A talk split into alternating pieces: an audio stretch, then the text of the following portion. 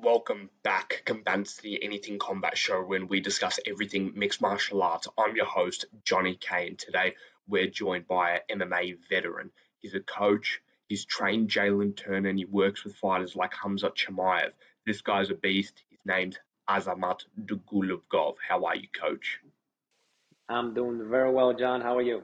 I'm good, Ozzy. Thank you so much for your time. My first question for you is, you were born in the North Caucasus region of Russia. Tell me about your childhood. What do you remember?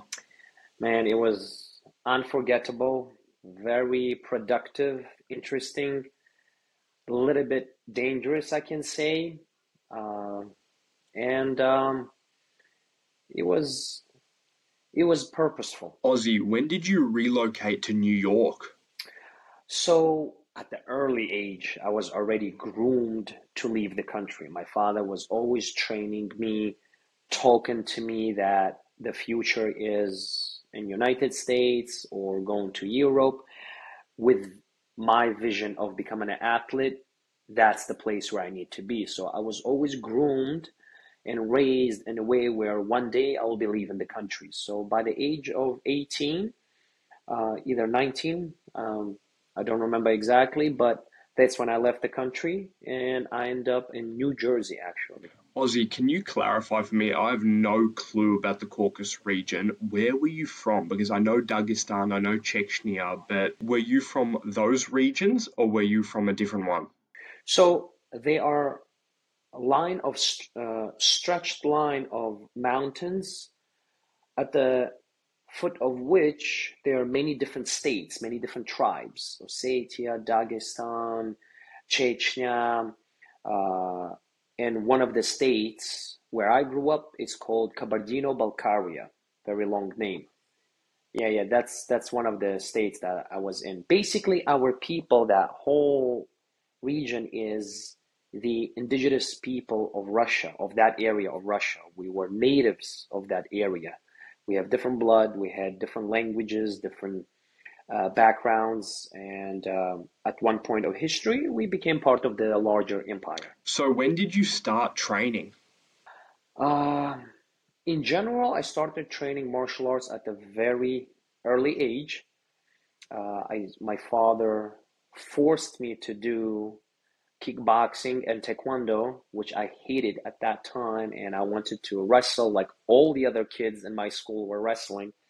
Then around age of 11, 12, finally, he allowed me to go to wrestling clubs, wrestling schools, and participate in wrestling practice. But mostly I was competing in combat sambo, kickboxing, and taekwondo. Very few, most regional tournaments I did in wrestling.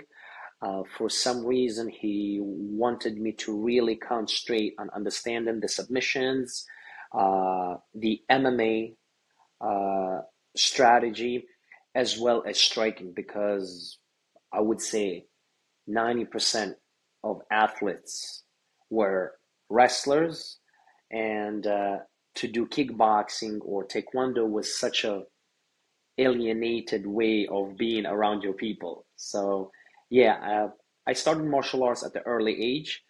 Then I heavily invested into competing in the combat sambos from 16 to 18 years old.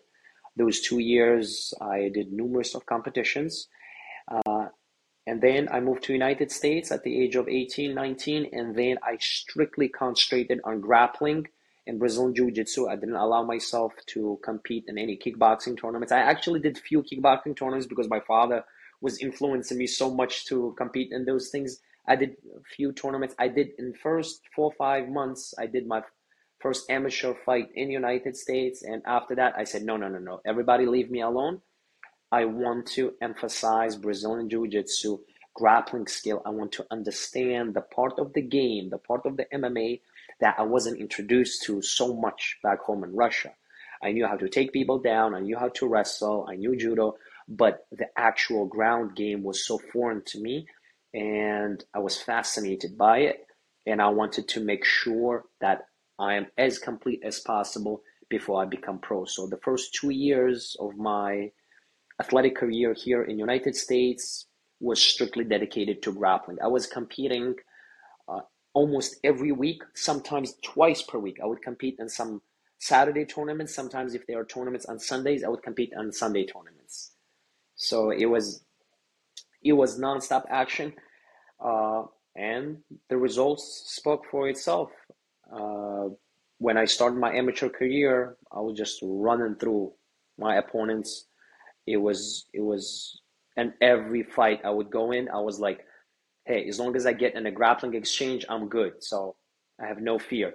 And with that kind of cockiness, my second pro fight, I got caught in the most fundamental, silly guillotine. Yes. It was disastrous, yet one of the best things happened to me because it put me back into focus set of mind. And after that, I was like, that's ain't nobody messing with me. One fighter that you trained that I actually personally picked as a dark horse in the division and a dark horse to win that championship at lightweight is Jalen Turner. I really like his style. I like the strike selection that he chooses, and because he's a finisher, a real finisher at that. Man, he is one of the most fascinating people I ever trained. He is highly talented. His striking, his ability to hit, I don't even want to call his kickboxing, his boxing, his ability to move and hit people is unparalleled. I have never witnessed anything like that in my life. Exactly, coach. That's exactly what I was saying. I was telling somebody that in those sequences, I was telling people that as people move, he can catch them on off angles and whilst they're moving away and trying to dodge. He will be on like 1 foot aerial and he'll still land. He's got a very weird accuracy. Oh my God. Yes, it's very different. It's talented. It's very hard to train somebody for that because it's the way how he moved, the way how he is able to generate force from the most unconventional positions. And from the outside view, it doesn't even seem something powerful, but when it touches you, you feel it. You feel it. So that's one. That's one of the fascinating things he has. If you would ask me as a coach, what does he need? One, he's so talented, and every talented person cursed with laziness. Yes, so when he does work hard, he works hard. But me and him, we're always in a tag of war of me pulling him into the routine, him taking his sweet time back.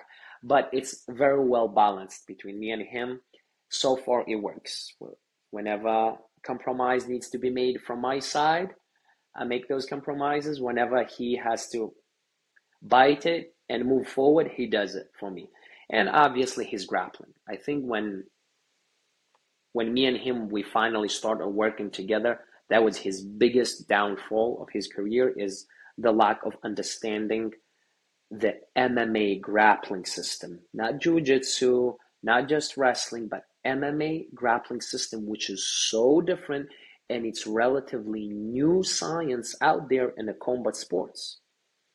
We've been practicing wrestling on its own for centuries. We've been practicing Brazilian Jiu-Jitsu for a long time, and it's rapidly improving in the world stages. But very few people are investing time to do proper empirical testing, to receive good analysis, to collect that data, and then come up with the new strategies and new understandings and new statistics for MMA grappling. I don't even want to call MMA wrestling. I don't want to call MMA jiu-jitsu. It's strictly MMA grappling, because one of the very distinguishable things that separates MMA grappling from all the other sports are two cousins. And MMA that separates MMA from others is the ability to hit people on the ground and having second vertical surface of the fighting arena, which is the cage wall. Those two principles change the way how we fight and the way how we grapple, we wrestle, or we do jiu-jitsu from all the other sports. Coach, you were there for his recent fight against Mateusz Gamrot, up against a difficult opponent. Did you consider that fight a robbery? Man, the moment fight was over, I judged it as we lost the fight, we didn't do enough. After I rewatched it, one time I had a flip of vision. I said, no, Jalen won the fight. Last time I rewatched it again, I tried to pull myself out and to be as unbiased as possible. Yes, I would give the fight back to Gamrot. One of the reasons I would, they're different type of judges.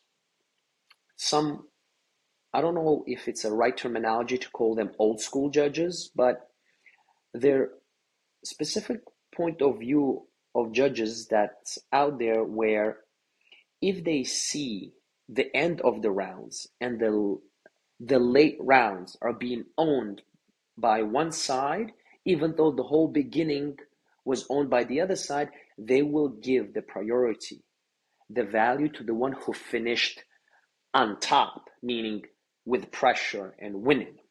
You understand?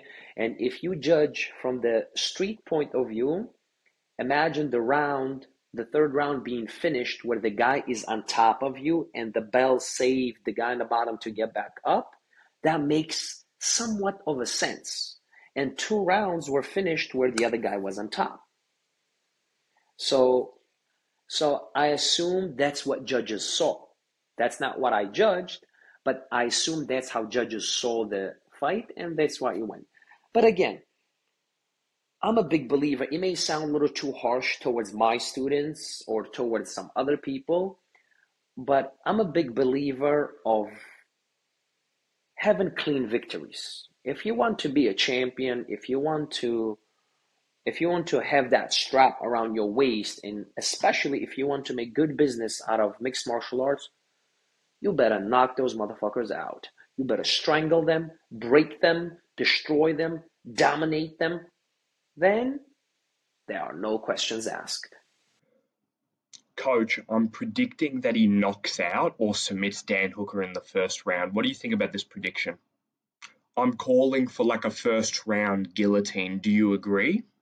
Man, it's 100% possible. One of the reasons why Jalen's guillotines work so well, Jalen's strangles work so well, when this guy hits you, you want to crumble. You don't want to stand in front of him. You would want to try to clinch him, and a lot of people, when they already hurt, they ducking their head down. It's a natural, common error of so many people who do combat sports. And that's why the guillotine comes in place, and it's very successful at times. So yes, it's definitely possible because Jalen has an intention to come out and hurt this guy bad. And guys, Dan Hooker is going to come out being the most prepared because he knows who he's going against. And this is probably a fight, a revenge for his teammate. So we are assuming to receive the best version of Dan Hooker, and we are planning and strategizing to destroy the best version of Dan Hooker. Coach, when I was looking at your Instagram, I saw you do the 1, 2, 3 clap. When did you start doing this? Man, I have no idea. It's just something so cool. I mean, I grew up in a military family. Like my father was a soldier, and everything in the house was set in a way where like a yes sir, no sir version of Russian style. So I don't even remember. Maybe I saw it once. I fell in love with it. And I like that clean separation of we done talking, let's work. So the 1, 2, 3 came in place. I really like it. Coach, when I was viewing your material, I saw that you were doing timed runs. Now, I'm a little bit confused about this. What are you trying to achieve when you get someone to run at a specific pace for a certain amount of time? Can you share with us why you utilize this in your training systems? I do many different variations of what you're talking about. I'm not sure exactly which scenario you saw, which video you saw. But one of the versions that I do is, in general, I educated myself. I studied so much performance enhancing conditioning training and strength training for athletes. And I discovered so much for myself when I did that. And it made so much sense to me because first, by understanding psychology and physiology of the human body, of the human beings, you understand we revolve around a process that's called a process of SAID, specific adaptations to imposed demands. Specific adaptations to imposed demands. So now, if I'm training a fighter, as a coach, I must create an environment where I can impose the demands that are imposed on him during the fight. That is the ability to move fast and the ability to rest while you're still moving at a lower pace. The ability to push, the ability to pull, the ability to do compound strength resistance exercise and instantly go into the kinetic chain reaction dynamics and then instantly go back to static positions and then switch to whole total body mobility drills. That's what the MMA fight is.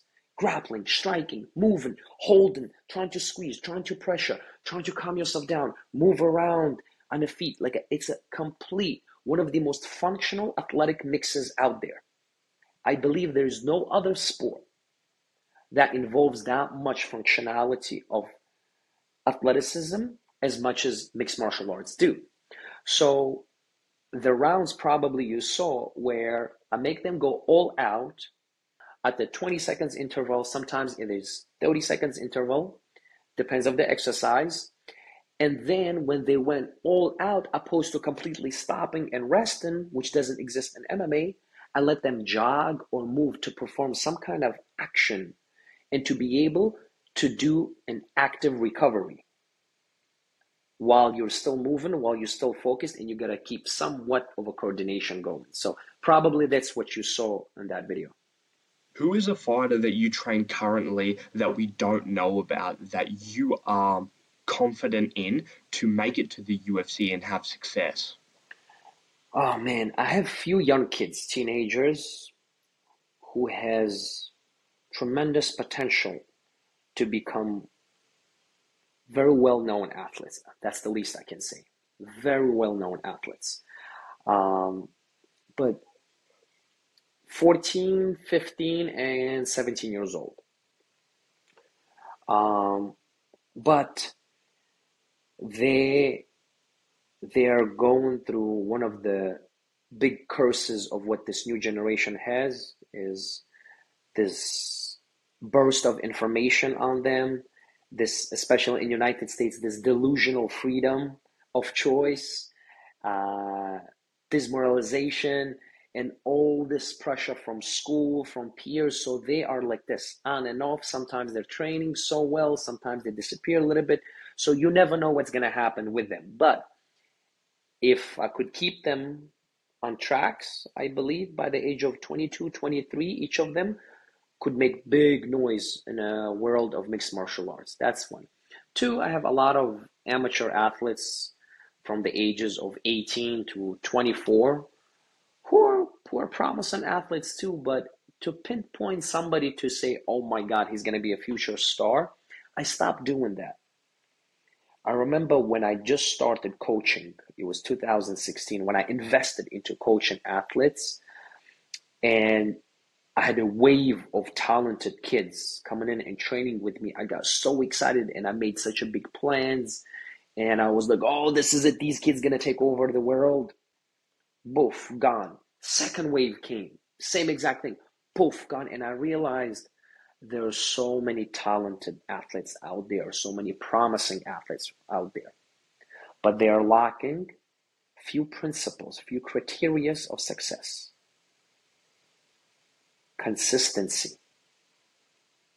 Without consistency, doesn't matter what investments you make, you're going to be crushed. And assertiveness. You need that assertiveness. You need to be a little bit crazy to become a great mixed martial artist, to become a great businessman, to become a great engineer. You have to have that edge. I didn't reach big heights as a fighter in the world of mixed martial arts. But ask anybody who ever trained with me. Ask anybody who was with me when I was on a rise in my career before health stopped me doing it. Everybody will say the same thing. Ozzy was fucking crazy. You have to have that. Ozzy, when I was watching your tape, the first thought that came to mind was that you're an amazing fighter. So why did you stop fighting and move into coaching instead? I say this story many times in many interviews, but because people still didn't know about me, they probably didn't watch these interviews or anything, but health. I had these health issues. It's a long story. I'll make it as short as possible. I had these health issues from young age that I didn't know of, my parents didn't know of. And as the time went by, it started putting pressure on my heart conditioning. And I started having these crazy pains in my chest, nosebleeds out of nowhere, ears are clogged and blood pressure jumping up and down. Then my last four professional fights, that's what I went through. Nobody knew that. I went through crazy amount of pain to get in a cage and fight. So in my last four fights, my last fight that I did normal was against Andrew Osborne, where I finished with the leg lock. After that, every fight, I came out in pain with my health being decreased, and every fight I was trying to preserve myself and not to burst out. And people would be like, everybody who knows me in sparring, they're like, wow, Ozzy is so different in sparring. In the fight, what he does is way less than what he's able to do in training. But my last four fights, I was coming out just preserving myself, just telling myself, let me just win clean so I can fight again because I need the money.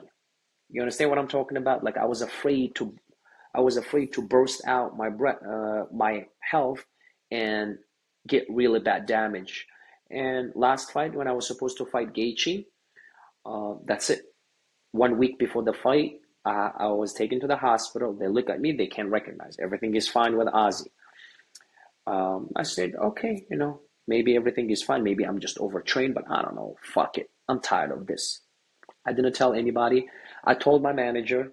My manager said, oh, let's check. He sent me to the doctor here. And all the doctors get back to him and said, oh, he's fine. He's healthy as a bull. And my manager is like, hey, are you stressed? Are you okay? I'm like, listen, brother, I left my home at the age of 18, came to this country by myself. I am not scared. I don't know what stress is. You understand? Stress gets stressed from me. I said, I'm not into these things. I said, I don't do these stuff. I said, something is wrong with me. So he was like, oh, now imagine position of a manager too. If all the doctors telling him his fighter is fine and the fighter is saying he's hurt, something is fishy going on, So I'm assuming he didn't believe me. Anyway, it doesn't really matter. I went for the fight. I did my weight cut. In the morning of the fight, I woke up. My right side is paralyzed. I can't feel my hands. Can't feel my right leg. My chest is killing me. My head is about to separate like this on two pieces. I don't know what's wrong with me. I barely got up to the bathroom, walked somehow, got my feeling back into my hands. Something is off. They called the doctor. They quickly took me to the hospital, gave me morphine. They said, what the hell is wrong with this guy? Something is off. All his vitals are through the roof. They calmed me down. They did several tests. They couldn't find anything. And only when I went back to Russia, I went to specific doctors and stuff. They find out what was the problem. They had to do 2 surgeries. And it took me 2.5 years to recover. And I felt so good. I felt like a beast. The doctors, they're like, you weren't supposed to be athlete with these problems. How were you an athlete with these problems? But when I recovered, oh my God, I felt so good. But during my recovery, I invested so much into coaching, invested so much into my business, where somehow my heart moved from cage feeling into doing just jiu-jitsu tournaments and coaching. I fell in love with it. I fell in love with business. I fell in love with coaching. And here I am, talking to you, my friend. Coach, I've got a serious question for you. You've just told us about your medical history and all the issues that you went through. Do you think that it was God's will to stop you from fighting, to put you into coaching so you can succeed more and help more people in this life? Everything happens for a reason. There's nothing is for nothing. If you believe, if you have clean intentions, God will create scenarios for you to reach your success. It may not be success that you imagine, but He will make it that way where you will get success even better than that one, as long as you're intentions are noble. What is success to you? I ask myself, what is success? And when I give myself an answer, I was, okay, God is going to help me, because my success involved noble intentions. So I said, okay, I'm good.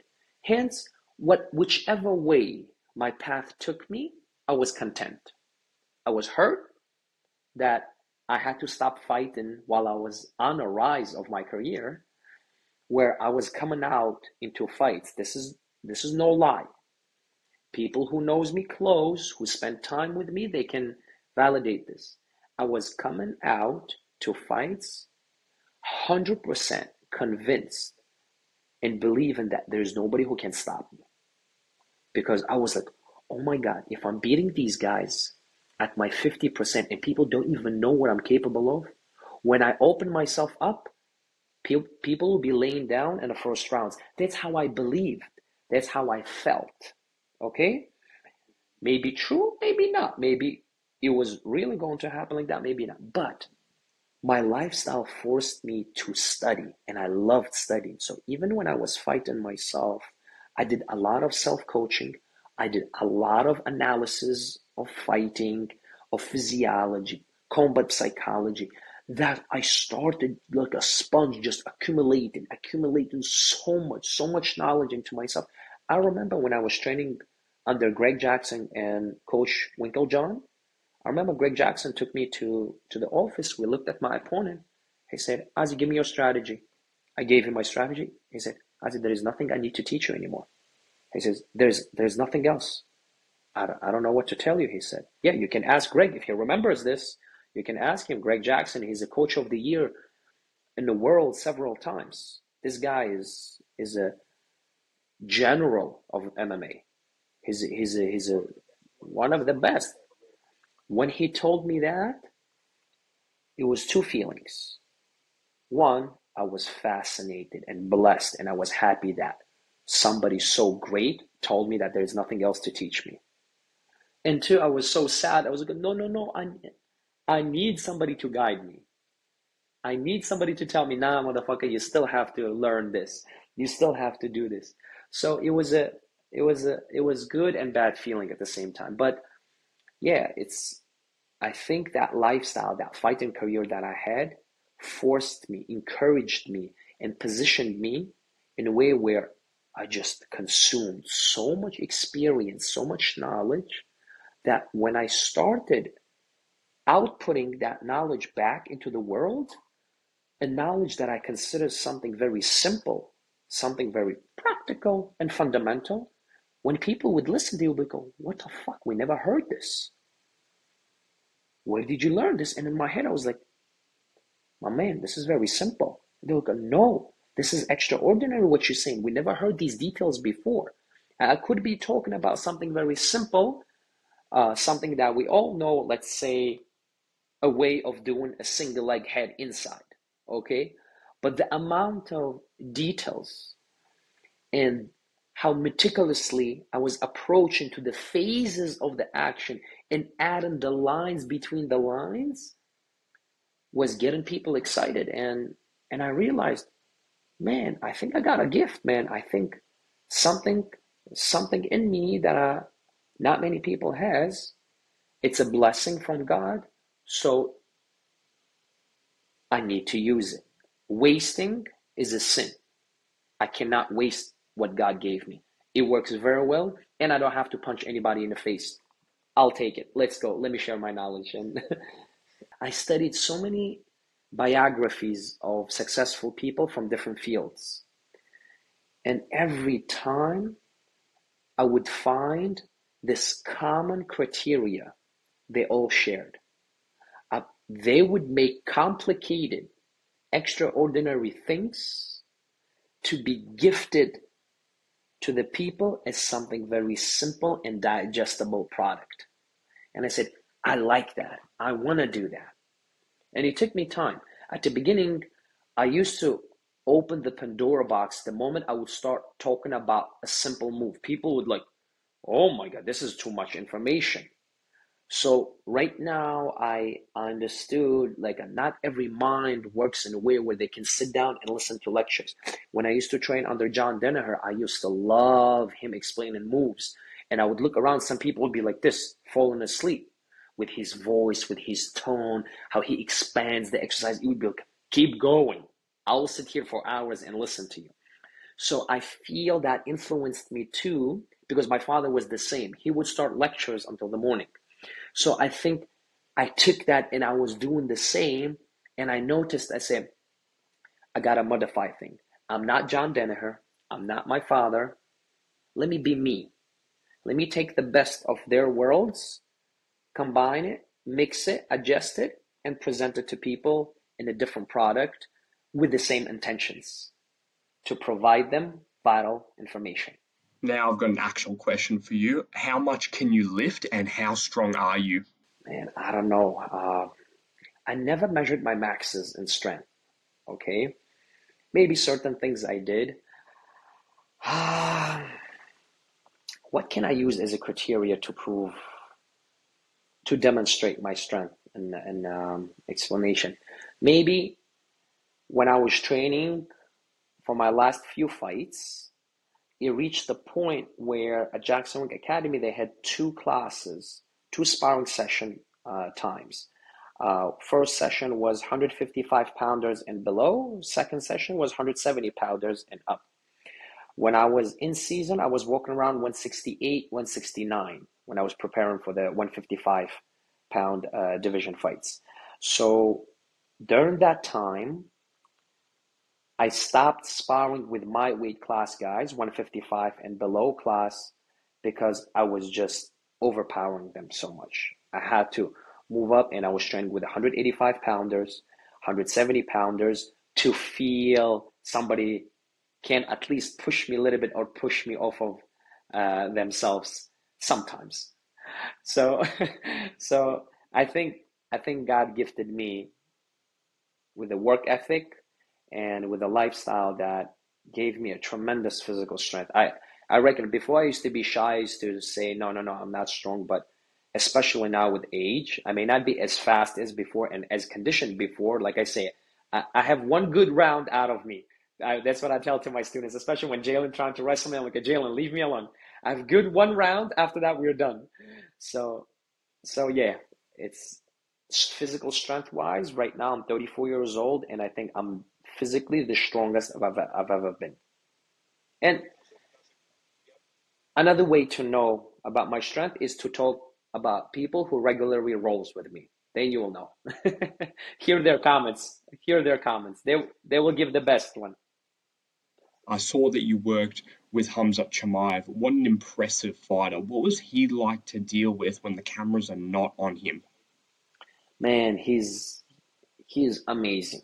He makes me very happy. I was enjoying working with him, and I was very fortunate and blessed that we met, because the very first time I saw him on TV, I saw something in his eyes that told me, oh my God, I want to train this guy. There is something special in his eyes. He is so real. There is no hypocrisy in his movement. There is no hypocrisy in his interviews. There is no hypocrisy in his fighting. He is on the outside what he is on the inside. That's what I assumed, all right? And I couldn't wait to meet this guy. I was like, I'm in this industry. One day we'll meet. And somehow it happened that we met. We spoke a little bit. We shared some ideas. We were interested working with each other, and we made that happen. And I enjoyed so much, and I believe he enjoyed it too, because we were planning to continue working together in future now, in the very near future. And I can point out a few things. One, he is one of the most well-mannered, high-level athletes I've ever seen. Highly well-mannered. Old school, our tribal lifestyle mannerism. The respect for adults, elders. The respect to the hierarchy in a room. The respect to others. A beautiful balance of joking and being serious. Following instructions. Great listening skills. Patience, and unparalleled work ethic. unparalleled work ethic. This is every coach's dream. This is every coach's dream, okay, to have a student like that. So he's very special. He's very special, and God willing, if his health stays well, if he has good people around him, this guy is going to reach huge heights. Incredible athlete, so easy to work with him. And he catches moves like this. I showed him once something, he did it instantly. What's your prediction for his future in the middleweight division? Do you see him beating Israel Adesanya for the middleweight belt? I don't know. We'll see. I think if he decides to be a welterweight champion, he will be a welterweight champion. If he decides to be a middleweight champion, he will be a middleweight champion. Everything will go back to very first thing is God needs to bless him with safety, meaning his health physically and his mental health. Make sure that nothing in his life drastically happens that may deviate him from this focus that he has. So number one is God has to open the door for him.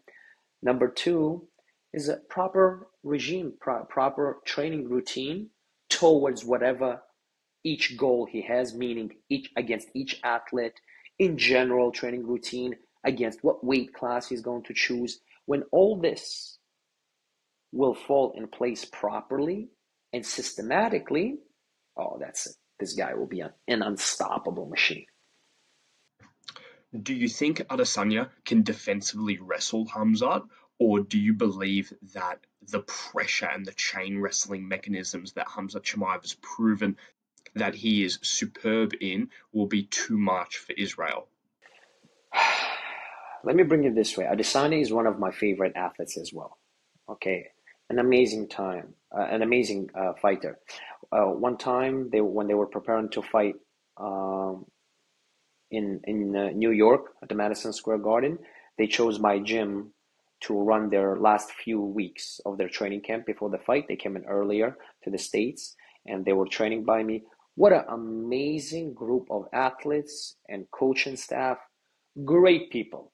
Such a tribal, old school lifestyle. I fucking loved it. That's how I grew up. That's how I was raised. Okay? One for everybody and everyone for one. It's a beautiful thing. Okay? That is aside. Stylistically, I think somebody who has a strategy and the abilities and the way of combating like Khamzat will be a kryptonite for Adesanya. Okay, I'm not saying Adesanya's style and skill set is not dangerous for Khamzat. Oh, it's very dangerous. But if we put it on a scale, it would be a way worse matchup for Adesanya than for Khamzat. Okay, and this is just my opinion. Again, I'm a coach who observed, and this is just my observation from watching both of the athletes train and fight. I don't think many athletes who didn't wrestle from the early age will have an ability to stop someone like Khamzat in grappling and wrestling. That's what I'm talking about. So few months of practicing takedown defenses is going to do very little help against somebody like Khamzat. So that's just my opinion. How long have you ridden horses for? Man, I dreamt of riding horses since I was a child, but I only started doing it when I had a little bit more money and a little bit more time. I could buy more time for myself to go out there and ride horses. I think I started a few years back, and whenever I have time to escape from my routine, that's one of the hobbies that I love the most. That is riding horses, snowboarding, hiking, anything to do with nature, and Brazilian Jiu-Jitsu, putting the gi on and just shutting everything off and focusing on the grappling match. Those are one of the activities that I love the most. I read something on your Instagram that I thought was really important. It was a quote that you posted. It said, "Live as if you were to die tomorrow, but learn like you will to live forever." How important is this quote for you, and why did you put it up? It's been impacting my life in so many different ways, especially when first time I experienced a heavy burden on my shoulders. It happened about 9th or 10th month in United States when I end up on the streets with 2 bags of my clothes in them. And I was literally on the streets, and I looked to one side, looked to the other side, and I was like, where am I going to sleep tonight? Like, I had no idea what to do. Everything was just reset. 9-10 months ago, I left my home, came to a completely different country. All the plans crushed. Now I'm on the streets, literally on the streets. And I think that's the first time I experienced something what people call stress. And I was like, shit, this is real. Okay. And again, I reverted back to my religion. And that's something that I took from my religion, because it explains to us there is no tomorrow.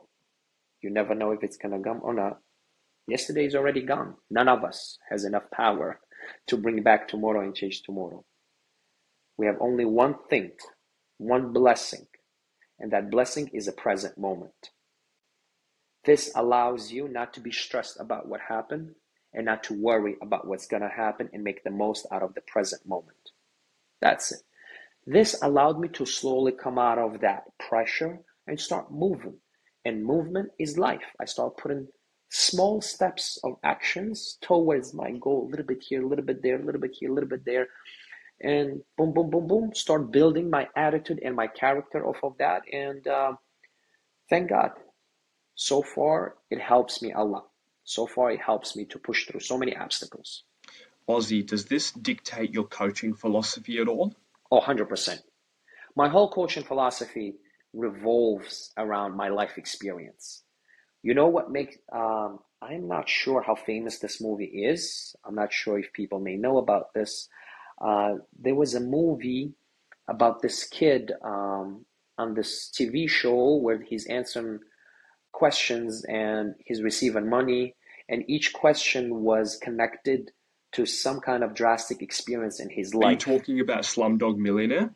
Yes. I didn't remember the name.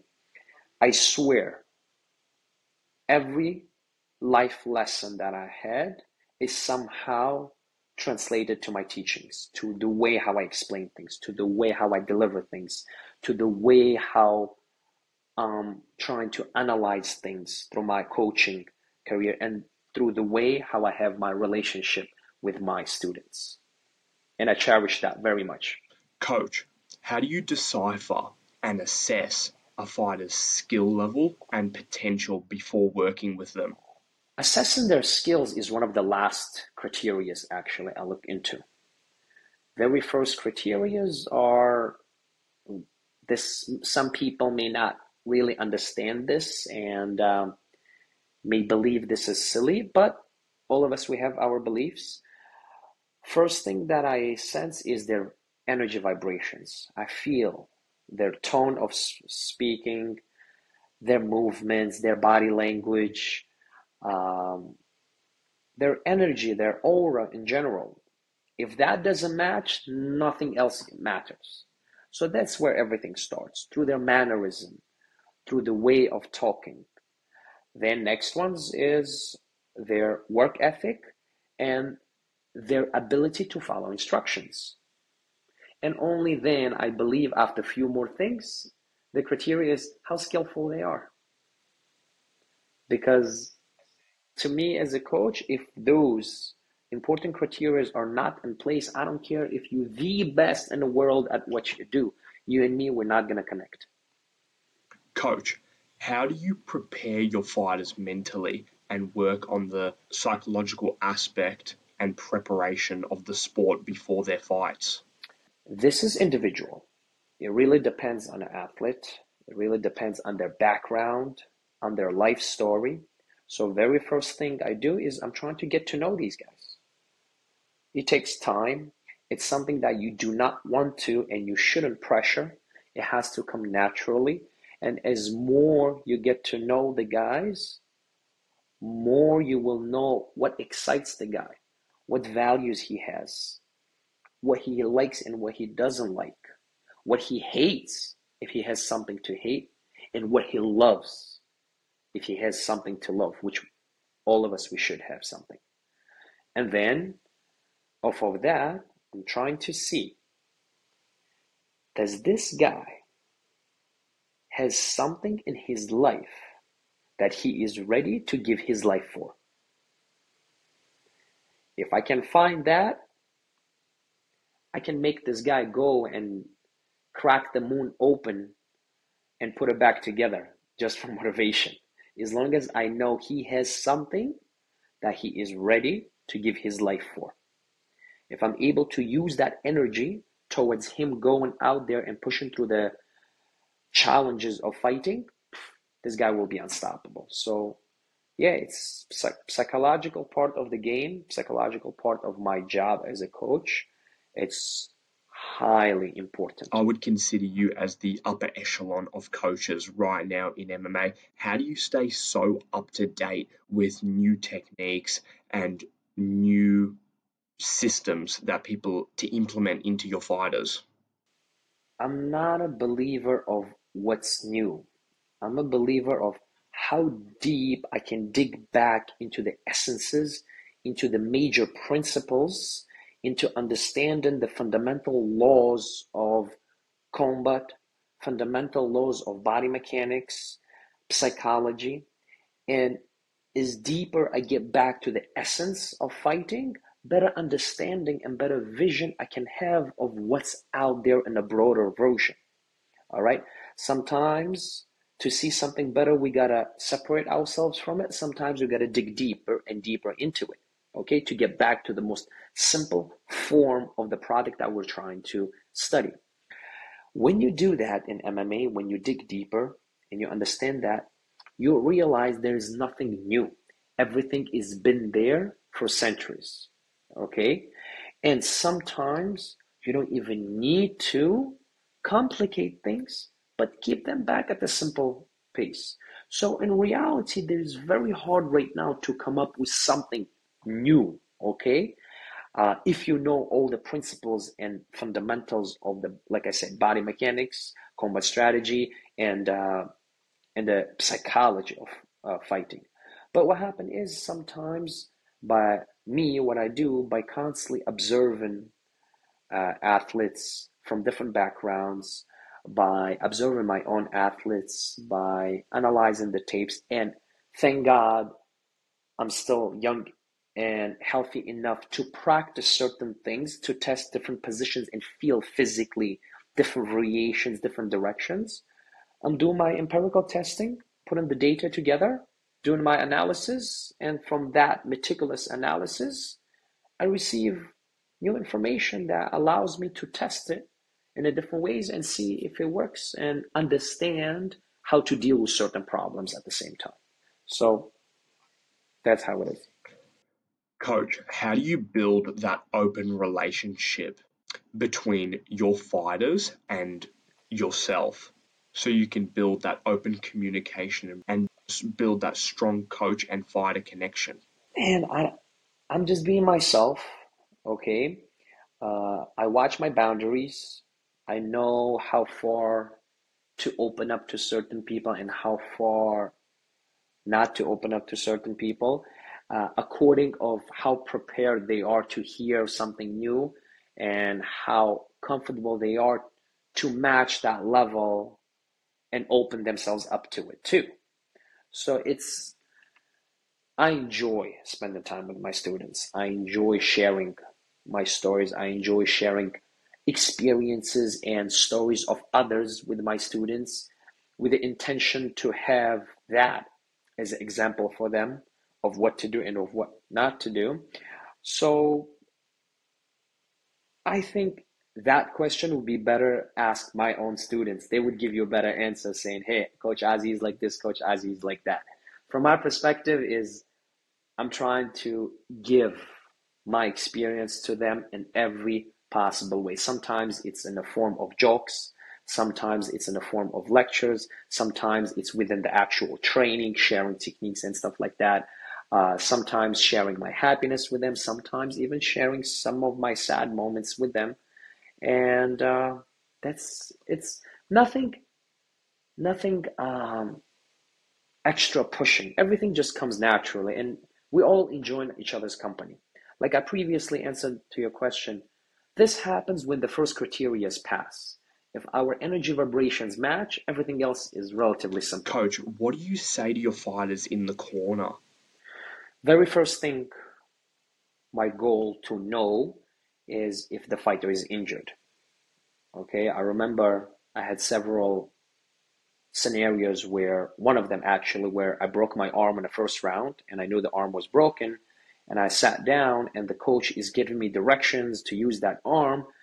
And now, I don't know, should I tell him my arm is broken or I shouldn't? And then I looked over, there was a doctor looking at me like this, sitting right by the cage. And I said, I'm not going to say anything. So my coach was giving me a complete different fight strategy than what I was going to do due to my broken arm. Okay. So very first thing that I do when even in training between the rounds, the moment my fighter is done, I go up to him. Very first question I ask, breathe. Now tell me, is there anything I need to know about your injuries? Anything hurts? Fighter says, no, I'm good. Then I talk strategy according to what's happening in the fight. That's it. But very first thing, I need to know about their well-being. I need to know that nothing seriously is damaged, nothing seriously is injured. And if there is some problems, I'm going to quickly try to come up with the solutions to work around them. It's very emotionless moment. I'm trying to put all my emotions away. It's very practical, strategically designed 60 seconds that I'm trying to make the most out of, to make those 60 seconds as efficient as possible for my app. What do you think sets you apart from other coaches in the MMA community right now? Man, answering this question, I may sound either cocky, and if I try to answer differently, I may sound way too humble, okay? You know what I'm gonna do? I'm gonna answer like this.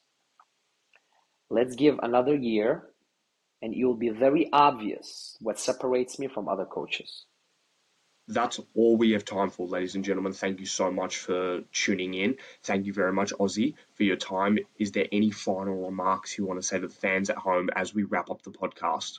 No, my friend, thank you so much. It was such a pleasure talking to you, John, and looking forward to doing this again with you. Follow Azamat on Instagram, link in the description, and follow Anything Combat on Spotify. See you guys next time.